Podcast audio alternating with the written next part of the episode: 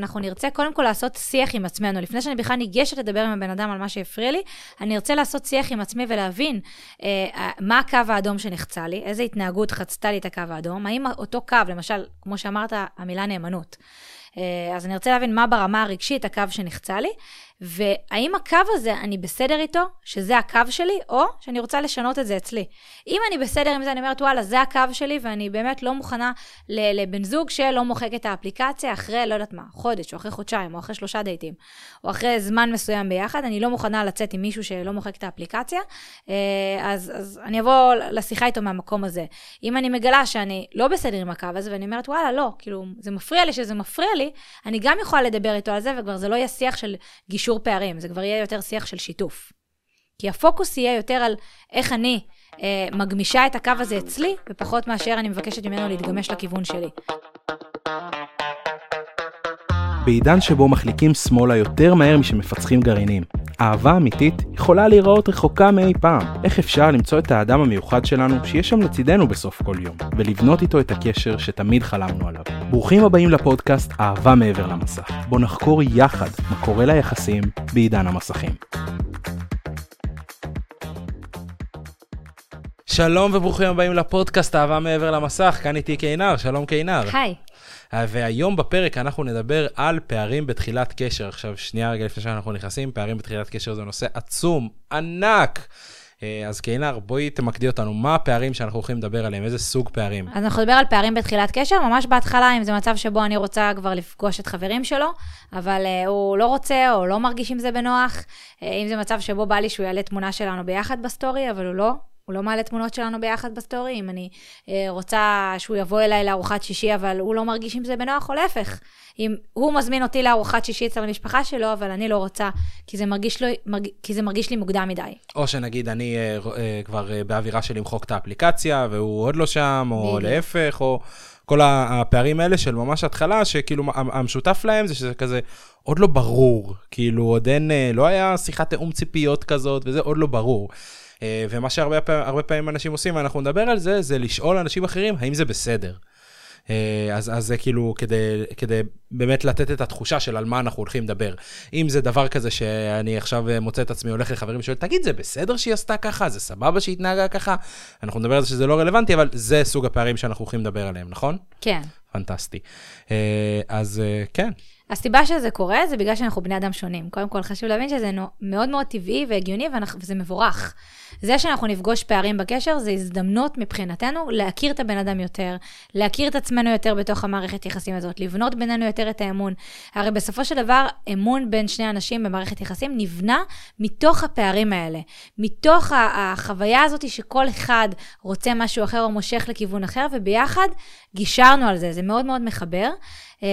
וככל שיש יותר חוויות כאלה של פער ובנינו, וגישרנו עליו, פער וגישרנו, פער וגישרנו, אנחנו יותר נסמוך על הקשר הזה ולסמוך על הצד השני, שאנחנו באמת חשובים לו, כי הוא עשה מאמצים כדי לגשר איתנו על הפער, והאמון שלנו בקשר ייבנה, אנחנו יותר נסמוך על זה שאנחנו מסוגלים לעבור משברים ולהתמודד איתם, כי הנה עשינו את זה פעם אחת, פעם שנייה, פעם שלישית, אז זה שאנחנו חווים פער בתוך המערכת יחסים, זה מדהים, זה ממש הזדמנות אה, להתקרב. עכשיו לא פחות חשוב מלגשר על הפער שנוצר בינינו, זה גם ללמוד את הצד השני, איך הוא מגיב על זה שאני מציבה לו גבול, או איך הוא מגיב על זה שאני מביאה רצון שונה משלו. אנחנו יכולים ללמוד המון על בן אדם, מאיך הוא מקבל ביקורת, או מאיך הוא מקבל פידבק. אז אה, שני דברים שאנחנו נרצה לקחת מפה, כש, כשאנחנו חווים איזשהו פער בתוך המערכת יחסים, זה גם אה, להתאמן על לגשר על הפער בינינו, וגם ללמוד את הבן אדם, מאיך הוא מגיב לזה שאנחנו מגשרים על הפער בינינו. בעצם אנחנו לומדים איך אנחנו כצוות מגשרים על קונפליקט. כאילו ש... ואנחנו כאילו גם יכולים להכניס לפה את הקטע של איך להשתפר בדבר הזה. לגמרי. פנטסטי. אז, אז שנייה רגע נגדיר עוד פעם את הדברים האלה שאנחנו מדברים עליהם. מה שמשותף לכל הפערים האלה זה איזושהי סתירה של ציפייה. והדבר הראשון שחשוב להבין זה ש... וגם דיברנו על זה בפרקים אחרים בפודקאסט, למוח שלנו יש נטייה לחפש ודאות. לכל, לכל בן אדם על הפלנטה. יש לנו רצון לדעת שיהיה בסדר, שאנחנו לא בסכנה, שזה ממש חלקים כזה קדומים במוח, שרוצים את הוודאות הזאת. ולכן אנחנו תמיד נייצר ציפיות, באוטומט. כאילו ברגע שאנחנו מקבלים איזשהו מידע, ישר המוח שלנו מתחיל לייצר תרחישים לאן הדבר הזה יכול ללכת. וזה טבעי, וזה בסדר, וזה קורה לכולם. הבעיה מתחילה כשאנחנו נאחזים בציפייה הזו. זאת אומרת, נניח, והוא עכשיו ייצר איזושהי התנהגות מסוימת. כמו לדוגמה, אני עכשיו, אני אגיד, אני הבחורה, אני עכשיו הלכתי איתו ב- ב- בתל אביב וזה, והיה לי קר, והוא נתן לי את המייל שלו. מדהים, מגניב, המוח שלי סימן איזשהו מידע, סימן נאבי. באותו רגע יכול להיות שנוצרה לי ציפייה שזה מה שיקרה גם הלאה. זאת אומרת, שנגיד לצורך העניין, לא יודע, הוא קנה במנה פיתה שווארמה, ואני רעבה, שייתן לי גם את הפיתה שווארמה הזאת. עכשיו, הציפייה הזאת נוצרה באופן אוטומטי, אבל השאלה, איך אני מגיב לדבר הזה כשזה לא קורה? כי אמרנו שמה שמשותף לכל הפערים האלה, זה איזושהי סתירה של ציפייה, נניח ואנחנו עכשיו הולכים ברחוב, והוא באמת עם הפית השווארמה הזאת, דוגמה קצת מצחיקה, אבל היא עדיין מעבירה את הנקודה, ואני אמרתי, וואי, איך אני רעבה וזה, והוא לא הציע להביא את הפית השווארמה. מה אני עושה עם הסתירה הזו של הציפייה? אז יש לנו שתי אופציות, או, או להתאכזב ולהיפגע ולהגיד כאילו, להתמקד מאוד בזה שהצד השני לא רואה אותי, או לא מקשיב לי, או לא אכפת לו ממני. זאת אומרת, לחפש להסיק איזושהי מסקנה ש, שהיא מורידה לי מהצד השני, מורידה לי מכמה שאני מעריכה אותו, מכמה שבא לי להיות איתו. איזשהו כעס כלפי, כזה כלפי הצד השני. אופציה שנייה זה לעדכן את הציפייה שלי. זאת אומרת, מבינה שרגע, היה פה משהו שסותר את מה שאני ציפיתי לו בראש, בוא נגיב למה שקורה במציאות, ו- ו- ונתאים את הציפייה שלי לפי זה. שאם עכשיו הוא לא נתן לי מהפיתה שווארמה שלו, אז, אז להגיד לעצמי, אוקיי, אז אני לא אצפה שזה יקרה בפעם הבאה. אופציה נוספת זה לסנכרן את הציפייה שלי איתו. זאת אומרת, להבין, רגע, שנייה, הייתה לי ציפייה מסוימת, בוא נדבר איתו על הדבר הזה, ו- ונעשה איתו תאום ציפיות מחדש, כי זה משהו שאני לא מוכנה לוותר עליו בזוגיות. כן, שכשאני רוצה ביס פיתה שווארמה, אני אקבל ביס פיתה שווארמה, וזה משהו שאני לא מתפשרת עליו, וזה סופר הגיוני. בדיוק. כן, אבל באמת קצת יותר ברצינות, זה מאוד מאוד נכון מה שאמרת, ובעיניי שתי האופציות האלה הן באמת כזה מתלכדות למשהו אחד, כי אני צריך לזנוח את הציפייה באותו רגע. זאת אומרת, ככה או ככה, כמו שאמרת, האופציה הראשונה שלי זה להעלה ולהיפגע, ואם אני כזה ירד ביותר ספציפיות, זה להגיד, לא אני לא בסדר, שלא ציפיתי, אלא הציפייה שלי הייתה במקום, זה הוא לא בסדר, איך שהוא מתנהג. זה הבן אדם שאני לא בסדר, איך שהוא מתנהג. וזה איפשהו גם האינסטינקט והאוטומט, גם דיברנו על זה בפרק אחר, של בחירה של באגו ונוחות. והסיבה שזה, שזה כזה אוטומט, זה כי הציפיות שלנו מורבבות לנו עם, עם התפיסות עולם שלנו, עם איך אנחנו רואים את מה נכון ומה לא נכון. ואם אני עכשיו ציפיתי למשהו מסוים, זה בהתבסס על התפיסות עולם שלי, ובהתבסס על דברים שחוויתי, ואז איכשהו יוצא, שכשאני נמצא בצומת הזאת, של האם אני צריך לוותר על הציפייה שלי, ו- ולעשות איזשהו, בין אם אני עכשיו מוותר על הציפייה ביני לבין עצמי, ובין אם אני עכשיו בא ומדבר עם הבן אדם, לבין להחליט שהבן אדם הזה לא בסדר, אני נמצא בצומת, באפשרות הזאת, של לוותר על הציפייה שלי, או לעשות איזשהו עדכון מחדש של ציפייה, מעורבב המון אשמה. אוקיי? כי נניח עכשיו, בואי ניקח דוגמה שהיא קצת יותר ריאלית. נניח, ובאמת יצא לי סופש אחרון שיחה עם חבר על זה, שהוא יצא עם מישהי, והוא כבר מחק את האפליקציה, והיא עוד לא הייתה במקום שנמחוק את האפליקציה. אז, אז האופציה הקלה יותר, כאילו, זה להגיד, וואלה, היא לא, היא לא סבבה. כאילו, מה זה? היא לא רוצה למחוק את האפליקציה. אנחנו כבר קורא פה איזשהו משהו. והאופציה היותר מקדמת, נקרא לזה, זה להבין, רגע שנייה, על בסיס מה ציפיתי שהיא תמחק פה את האפליקציה. ו- וזה כן דורש בחינה מחדש של תפיסות העולם שלי. כי זה בעצם דורש ממני, רגע לעצור ולשאול, שנייה רגע, מה ציפיתי, למה ציפיתי, אה, אוקיי, חסרה לי נאמנות שם. וזה להבין עם עצמי של וואלה, רגע, שנייה, זה לא מובן מאליו. ככה אני תופס נאמנות, שברגע שאתה מכיר בן אדם ומרגיש דברים מסוימים, אז, אז, אז הפעולות צריכה להיות אחת, שתיים, שלוש, וכל דבר שהוא מחוץ לפעולות האלה, זה מבחינתי כבר לא נאמנות, וזה סותר לי את הערך. ואז יש לי פה את האפשרות, באמת, כמו שאמרת, ללמוד את עצמי וללמוד את הבן אדם השני, ללמוד, האם אני רוצה לתפוס ככה נאמנות, כי זה לא מובן מאליו שככה אני אתפוס נאמנות. אז באמת, יש לי פה, יש לי פה את ההזדמנות הזאת גם להכיר את עצמי וגם להכיר את הבן אדם השני, אם אני רוצה לתפוס ככה נאמנות, לא רוצה לתפוס ככה נאמנות, וזה נותן לי המון המון מידע על עצמי. ודבר שאני חושב שהוא מאוד מאוד חשוב להבין, והוא מאוד מאוד כואב גם להבין אותו, זה שכדי לייצר מערכות יחסים מוצלחות עם אנשים, באופן כללי, עם כל בני אדם, לאו דווקא זוגיות, אנחנו חייבים, חייבים את המיומנות הזאת של לעדכן את הציפייה שלנו. וזה ממש מיומנות. זה מיומנות שברגע שאני מקבל מידע מהעולם שסותר את מה שחשבתי עד עכשיו, אני רגע רוצה לעצור ולהבין על בסיס מה ציפיתי את הדבר הזה, ולעדכן את הדבר הזה. עכשיו, זה חשוב מהרבה סיבות. הסיבה העיקרית בעיניי היא שאנשים כל הזמן משתנים. גם אם הייתי רגיל מבן אדם מסוים לדברים מסוימים, נגיד, לא יודע, אני הייתי רגיל שאמא שלי מבשלת לי כל הזמן, ועכשיו אמא שלי החליטה שהיא מפתחת את עצמה, והיא לוקחת איזה חוג יוגה פעמיים בשבוע, או הולכת לומדת מקרמה, או עיצוב גרפי, או לא משנה מה היא לומדת. אם אני עכשיו מגיב קשה לדבר הזה, וכאילו, וואלה, נלקח לי איזשהו משהו שהייתי רגיל אליו, אני בעצם מחרב ומחרבן את מערכת יחסים איתה. כך שאני כאילו הופך בעצם את מה שאמרנו עד עכשיו, ולמעשה אין לי באמת ברירה, אלא לייצר את המיומנות הזו של להתקן את הציפיות שלי. כי אם אני אבחר, כמובן באופן לא מודע ולא בכוונה, אבל עדיין, אם אני אבחר להתבאס על אנשים, או להשליך עליהם את, ה, את זה שהם לא עמדו בציפייה שלי, הסיכוי שלי לייצר מערכות יחסים משמעותיות, שבאמת יישארו איתי שנים, הוא, הוא כמעט אפס, כי אנשים כל הזמן משתנים. מדויק מה שאמרת, ולכן ברמה הפרקטית אנחנו נרצה קודם כל לעשות שיח עם עצמנו. לפני שאני בכלל ניגשת לדבר עם הבן אדם על מה שהפריע לי, אני ארצה לעשות שיח עם עצמי ולהבין אה, מה הקו האדום שנחצה לי, איזה התנהגות חצתה לי את הקו האדום, האם אותו קו, למשל, כמו שאמרת, המילה נאמנות.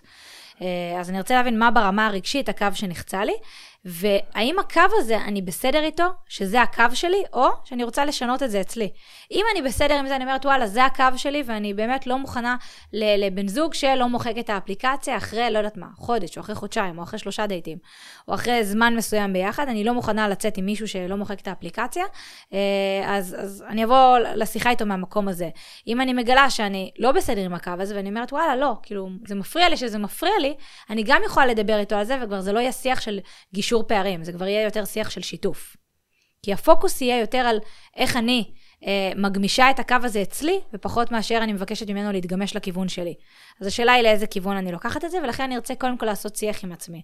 אחרי שהבנתי איזה קו נחצה אצלי, ונניח, נניח, ואני אה, אה, בסדר עם הקו הזה, זה באמת מפריע לי, ואני אה, לא רוצה שזה יקרה. אז אני אה, מדברת איתו על הדבר הזה. עכשיו, חשוב להבין שככל שהקשר התחלתי יותר, ככה התהליך הזה של גישור פערים יקרה בצורה פחות עמוקה. יש הבדל בין שיחה שאני אעשה לצורך העניין איתך, שאנחנו ביחד כבר, לא יודעת, שנתיים וחצי, שלוש, לעומת שיחה שאני אעשה עם מישהו שעכשיו אני רק התחלתי לצאת איתו חודש, חודשיים. השיח יהיה שונה, כי תהליך כזה של גישור פערים זה רמת השקעה די גדולה במערכת יחסים הזאת. וככל שאנחנו פחות מושקעים באופן טבעי, פחות מכירים, פחות uh, קשורים רגשית, פחות עכשיו מוכנים לוותר על דברים מסוימים, אז ככה השיחה הזאת של גישור פערים, אנחנו נעשה אותה פחות עמוקה. כי זה קצת מוזר, זה מוזר לעשות עכשיו שיחה עם בן אדם, לא יודעת מה, שנגיד יצאתי איתו לדייט אחד, והפריע לי שהוא לא שלח לי הודעת בוקר טוב, או ערב טוב, או לא יודעת מה, משהו הפריע לי שם בהודעות, זה מוזר לעשות איתו עכשיו שיחה של תקשיב, הדבר הזה לא מתאים לי מהסיבות האלה והאלה, איך אתה רואה את הדברים, איך, כאילו, מי את? מי את? אני לא מכיר אותך, גם תזכירי לי איך קוראים לך, אני לא זוכר, כאילו. לא יודע, איזה טעם את אוהבת בגלידה, כפרה, מה אהבת? בדיוק, אז ככל שאנחנו מכירים פחות בן אדם, אז אנחנו גם פחות נעשה את השיחות העמוקות האלה של, של תהליך כזה של גישור פערים, וכן, יש מצב שהקשר זה ייפול על דברים שהם יותר קטנים, וזה בסדר, כי אנחנו פחות נרצה להתגמש לכיוון מישהו, שאנחנו לא ממש קשורות אליו, או לא ממש מכירות אותו, גם אנחנו, וגם הצד השני. לגמרי, ובהמשך אה, למה שאמרת, שבשלבים הראשונים של קשר, זה ממש כזה יכול במרכאות להפיל את הקשר, אז, אז אני ארצה לעשות את השיחות האלה, רק אם אני מוכן להפיל את הקשר, שזה בדיוק השיח הזה שאמרת, של להבין עם עצמי, אם זה משהו מהותי עבורי.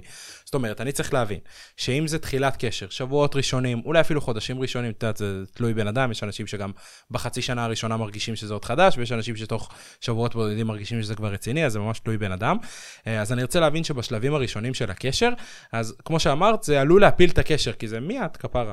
אז אם אני עושה את השיח הזה עם עצמי, ואני מגיע למסקנה של, אוקיי, הדבר הזה מהותי עבורי, זה שהוא לא מחק את האפליקציה, זה עבורי, סימן אדום. יכול להיות שעבור תשעים ותשעה אחוז מאוכלוסיית כדור הארץ זה לא סימן אדום, עבורי זה סימן אדום, ואני מחליט שהדבר הזה הוא באמת מהותי עבורי, אז אני באמת יבוא אה, לשיח הזה מתוך הבנה שיש מצב שה, שהקשר הזה ייפול, ואם ייפול עדיף, כי הוא נפל על משהו שהוא מהותי עבורי.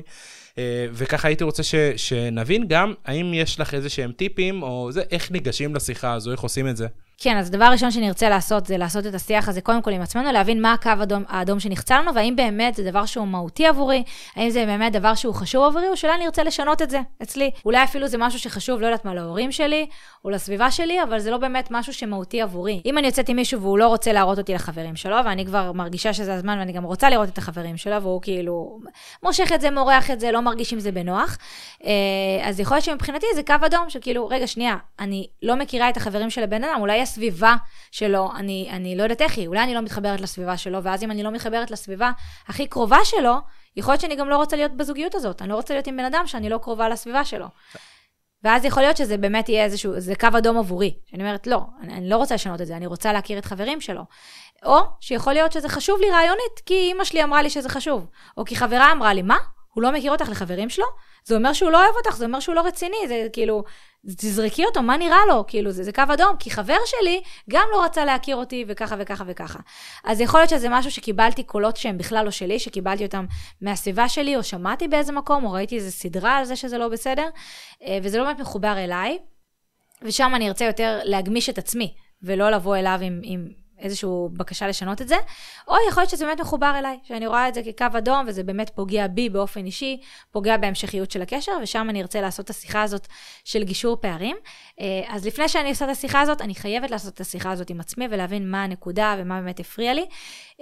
אחר כך כמובן, זה לצאת מתוך התפיסה הזאת של מי בסדר או לא בסדר. רק שנייה אני אגיד, כי אני רואה שאני נכנס לפרקטיקה, באמת ברגע שהבנתי שאני רוצה לעשות את הדבר הזה, אז, אז כאילו, זה להיפתח לזה ש, שיש פה כמה אופציות, ואני בא בעצם לדבר על הדבר הזה. כאילו זה ממש מתחבר למה שאמרת, רק רציתי לתת את האפשרות שכאילו, יכול להיות שהוא לא רוצה להכיר אותי לחברים שלו, כי בפעמיים הקודמות שהוא יצא עם מישהי והוא עף עליה, והוא הכיר אותה לחברים שלו, תוך שבוע אחרי זה זה נגמר, והוא מרגיש מטומטם.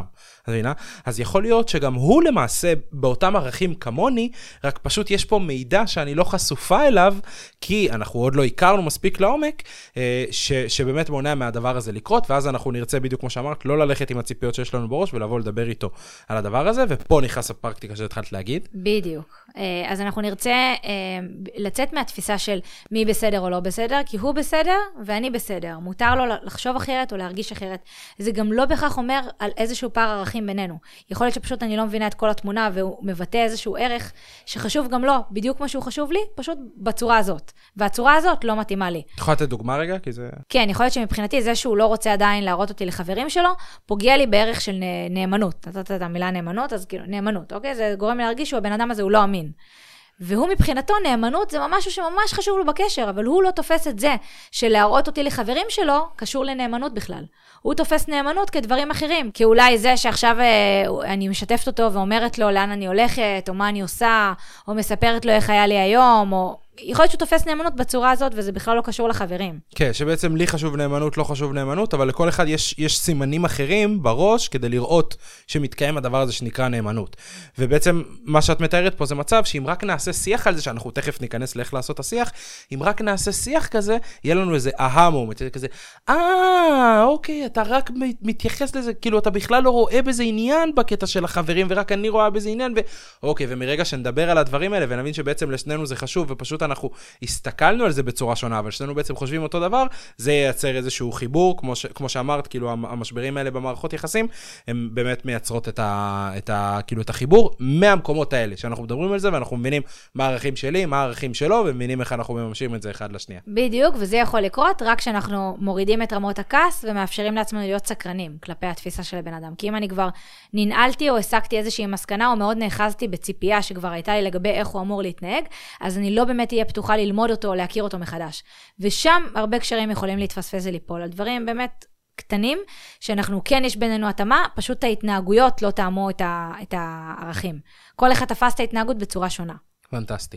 יופי. אז נניח וזיהיתי שיש בינינו איזשהו פער, זיהיתי שהוא מהותי עבורי, זיהיתי שאני רוצה לבוא לדבר עם הבן אדם הזה, עשיתי עם עצמי עבודה, הורדתי את הביקורת, זאת אומרת, הבנתי שזה נבע מציפייה מסוימת שלי, ועשיתי עם עצמי עבודה כדי להוריד את הביקורת, להבין שאני בסדר, הוא בסדר, אני בא כדי להבין, להבין מה, מה קורה עכשיו עם, עם הבן אדם הזה, איך הוא רואה את הדברים, איך אני רואה את הדברים, מה אני עושה מכאן?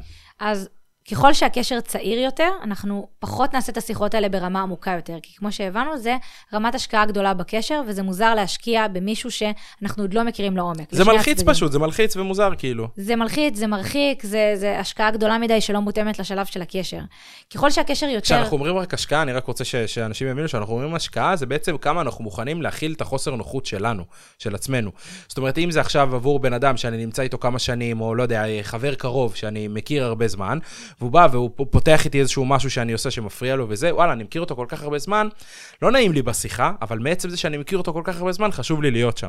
לעומת, אם זה בן אדם שלא יודע, הכרתי אותו באיזה קורס, ויצא שפעמיים ישבנו לבירה, אני והוא, ופתאום בא ומדבר איתי על הדבר הזה, יהיה לי תחושה, כמו שאמרת, של כפרה, מי אתה? כאילו, תירגע, ירדת מהעץ, אני לא רוצה לעבור את כל החוסר נוחות הזה, אני בקושי מכיר אותך, אני לא יודע אם אני רוצה אותך לעתיד. אז זה העניין הזה של השקעה. בדיוק. אז ככל שהקשר יותר צעיר, אנחנו פחות נעשה את השיחות האלה ברמה עמוקה יותר, ויכול להיות שגם אנחנו אה, נרצה ללמוד את הבן אדם יותר. זאת אומרת, יכול להיות שאני אפילו, אני מזהה שזה הדבר שמפריע לי, שהוא לא מוחק את האפליקציה, או לא רוצה, ש... לא רוצה להראות אותי לחברים שלו, אבל אני עדיין לא אדבר איתו על זה. אני אחכה עוד קצת, להכיר אותו בעוד סיטואציות שונות, להתקרב אליו בעוד דרכים. אני אחכה לבנות איתו סוג של מערכת יחסים יותר עמוקה, כדי להניח תשתיות, כדי לדבר על הדבר הזה שמפריע לי. מה שאומר שככל שהקשר התחלתי יותר, או שאני אה, לא, לא אציב את הגבול הזה, לא אעשה את התהליך הזה של גישור פערים, אלא אני אתן לעצמי יותר להכיר אותו ולבסס את האמון בינינו, אה, או שאני אציב את הגבול בצורה שהיא יותר חד משמעית. נגיד לו, עד פה, זה לא מתאים לי. ממש בצורה חד משמעית, זה לא מתאים לי. מדהים, וגם יש את האופציה ביניים, שאני רוצה עכשיו ללכת ולברר איתו רגע, מה, מה פשר הדבר, נכון? כן.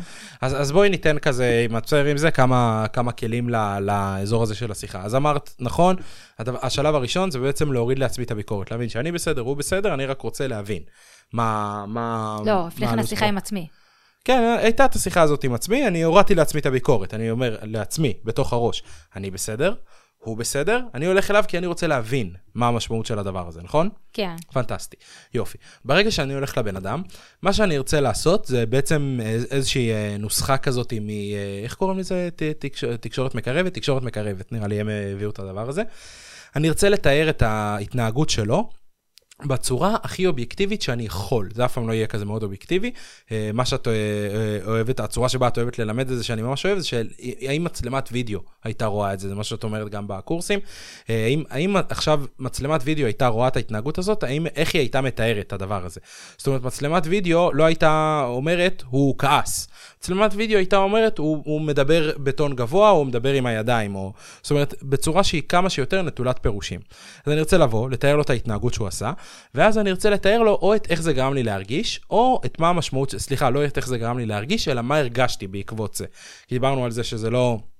זה לא שזה גרם לי להרגיש, אלא בעקבות זה אני הרגשתי רגש מסוים, או נתתי לזה משמעות מסוימת.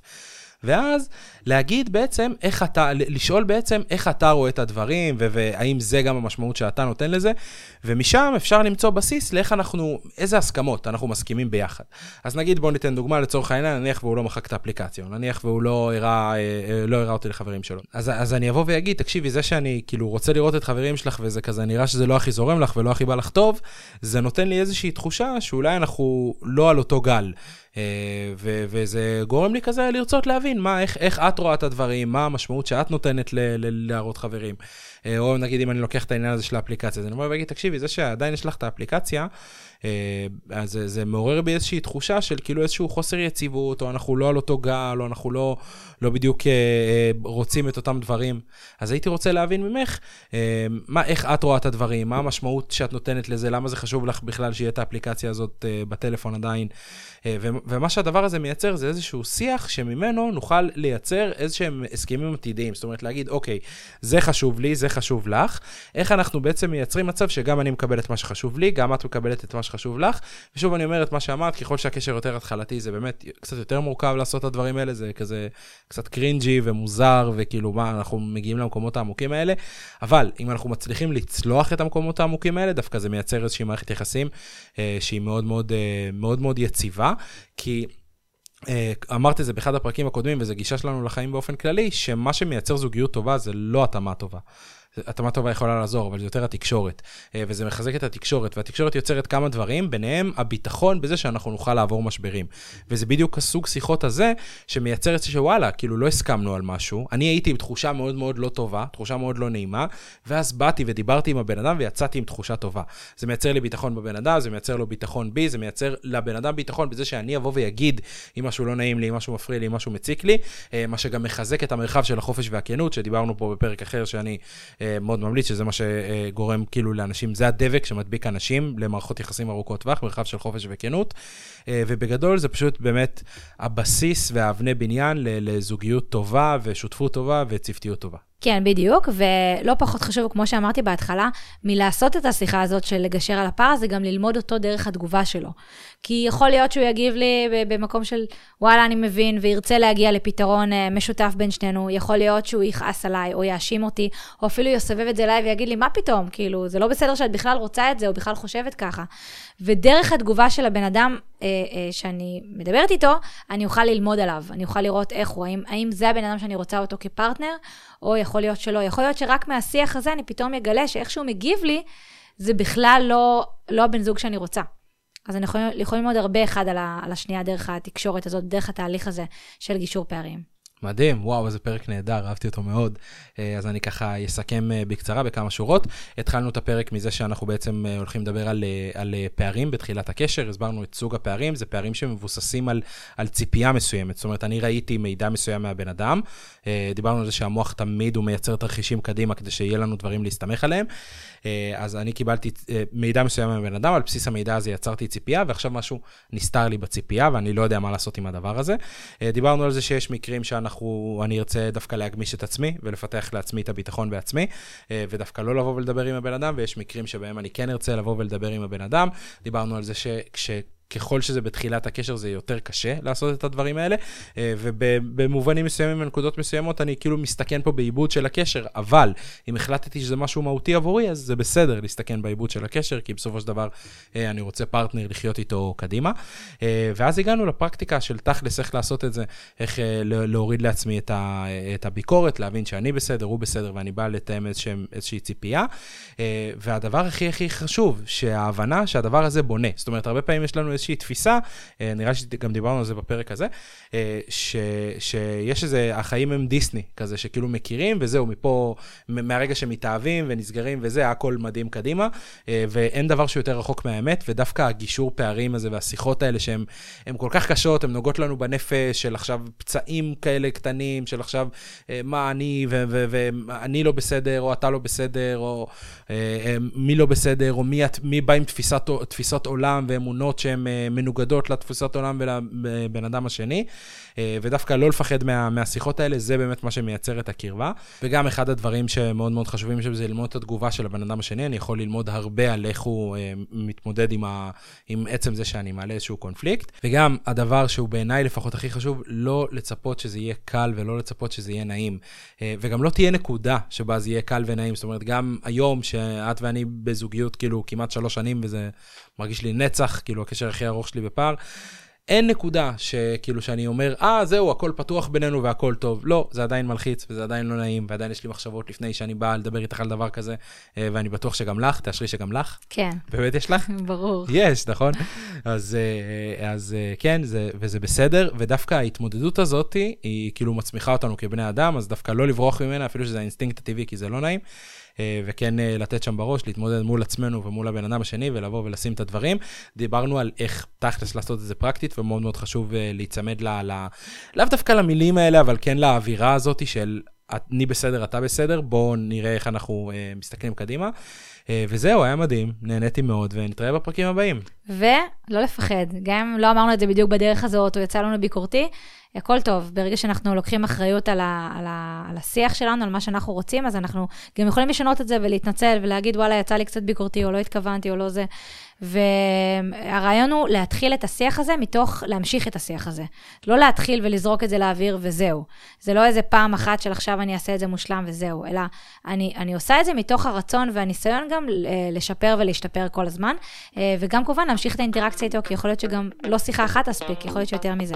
לגמרי, לגמרי, לגמרי, לגמרי, דברים חשובים, טוב שחידדת, אז היה נהדר, ונתראה בפרקים הבאים. נתראה. תודה שהזנתם לאהבה מעבר למסך. אם אהבתם את הפרק, שתפו אותו עם לפחות אדם אחד שאתם מרגישים שצריך לשמוע את זה. ואם יש לכם שאלות, בקשות או סתם תהיות כלליות שתרצו לשתף איתנו, אתם יותר ממוזמנים לעמוד האינסטגרם של אינסייד. הלינק בתיאור.